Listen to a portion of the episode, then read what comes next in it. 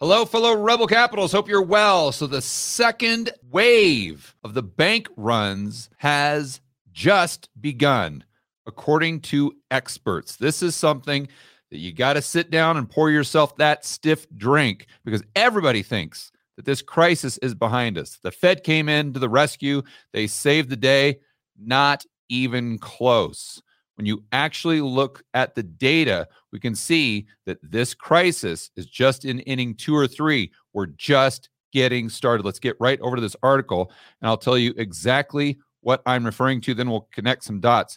And what's great is I did a whiteboard video about this topic today, before I even knew or I saw this story. So let's get right into it here. When I'm talking about experts, I'm talking about the banksters themselves. This is from Barclays. They are warning the second wave of deposit outflows from U S banks has already started, that these quote-unquote sleepy depositors are waking up. And when you read the gist of this, it makes a lot of sense. Let's dive right in. Barclays says that the first wave of the run was related to solvency fears. That wave may be almost over, but here's a quote from them. We think the first wave of the outflows may be over, but the recent volatility, I don't know what that word is, regarding deposit safety may have awakened sleepy depositors and started what we believe will be a second wave of deposit departures, with balances moving from the banking system, wait for it, into money market funds. Again, something we've been talking about on this channel a lot, and something I focused today's whiteboard video on. This is effectively quantitative tightening, and it is bad news for the entire banking system, especially these regional banks. So let's get down into it here and see some of these charts. Let's look at the data. But uh, this makes a lot of sense, because prior to this, most of your friend and family member Freds, let's say, they're just completely sleepwalking through who they were banking with. In fact, I've even seen some sophisticated people that had money in Silicon Valley Bank and Signature saying that, oh, well, these were fantastic banks. Amazing. So, okay, well, how are you coming to that conclusion? Are you talking about their balance sheet? Obviously not. It's, oh, no, no, no, no, not their balance sheet. No, no, no. That was the best customer service I ever had. Okay. Well, should you, I mean, yes, customer service is important, but shouldn't you really be worried about whether or not that bank will pay you back? Because remember, at the end of the day, you're not giving the bank green pieces of paper to stick in a vault or bury in their backyard. You're giving them your hard-earned currency units to lend out or basically buy other assets. And you got to make sure that they're going to pay you back. That is priority number one. And that's what these quote unquote sleepy depositors are waking up to. But like I said in my video, that if this goes into money market funds, if this goes into treasuries, and then Janet Yellen fills up the T G A again, she says she wants to fill it up, that balance to be another five hundred billion dollars. This is quantitative tightening. This is going to reduce the amount of reserves in the banking system, which is going to make them compete for customer deposits by raising that interest rate, which is going to lower profitability. And like I said in the whiteboard today, that, in my opinion, is going to be the second wave of this banking crisis. Hey guys, I want to remind you to check out Rebel Capitalist Pro. This is the incredible online investment forum that I have with investment experts Lyn Alden and Chris MacIntosh. It includes professionals such as Patrick Ceresna from Macro Voices. He specializes in options. Tony Greer, commodity trading. Jason Hartman, real estate. And Brent Johnson with macroeconomics. If you want to build wealth and thrive in this world of out-of-control central banks and big governments, Rebel Capitalist Pro is the resource you need. So check it out today at georgegammon.com forward slash pro. That's georgegammon.com forward slash pro.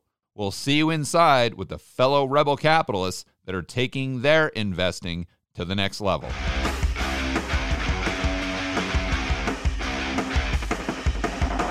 Get back into these charts and the data. So they show the money market fund balances. And let's see. Okay, so each color represents a, a year. And let's see, we can see the balances increase throughout the year. This is a bit of a difficult chart here.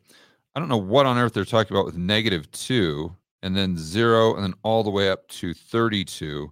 But I think if we just look at the trend, this is what the overall concept of the chart is. And they're showing how these money market funds really increased in ninety-nine prior to the dot-com bust. And then in twenty twenty-two, we can see them increase. I don't know why there's they're not showing reverse repo at the Fed. That'd be a lot easier. So I actually got that chart pulled up because, again, I use that in today's whiteboard video.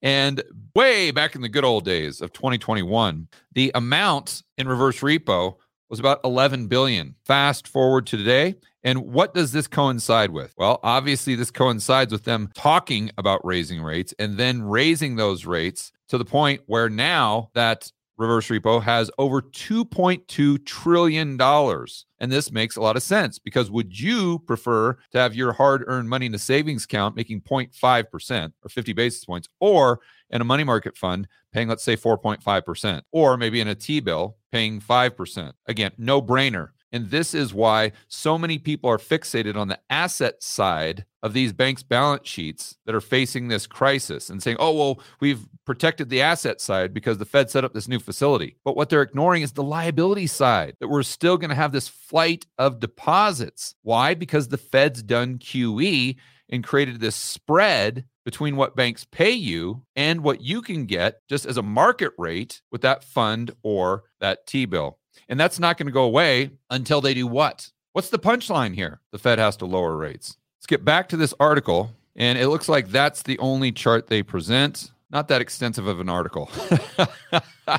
And then they conclude by saying, you'd have to think that what Barclays is calling a second wave will not be an urgent bank run. It's not based on solvency fears. No, this is not based on solvency fears. It's just simply based on the fact that, do you want to get fifty basis points or five percent, especially when you look at the delta between what you're getting on your savings and the C P I. The C P I right now, let's remember, is six percent, and that understates inflation. So think about how much purchasing power you're losing by keeping your money to bank right now. Call it six, seven, eight, nine, maybe even ten percent per year. So you've got to do something about it. That's what the average Joe and Jane is waking up to. And the more they wake up, the more precarious of a position that puts the banking system, and the, increases the likelihood of the Federal Reserve lowering rates sooner than later. All right, guys, enjoy the rest of your afternoon. As always, make sure that you're standing up for freedom, liberty, free market capitalism. See you in the next video.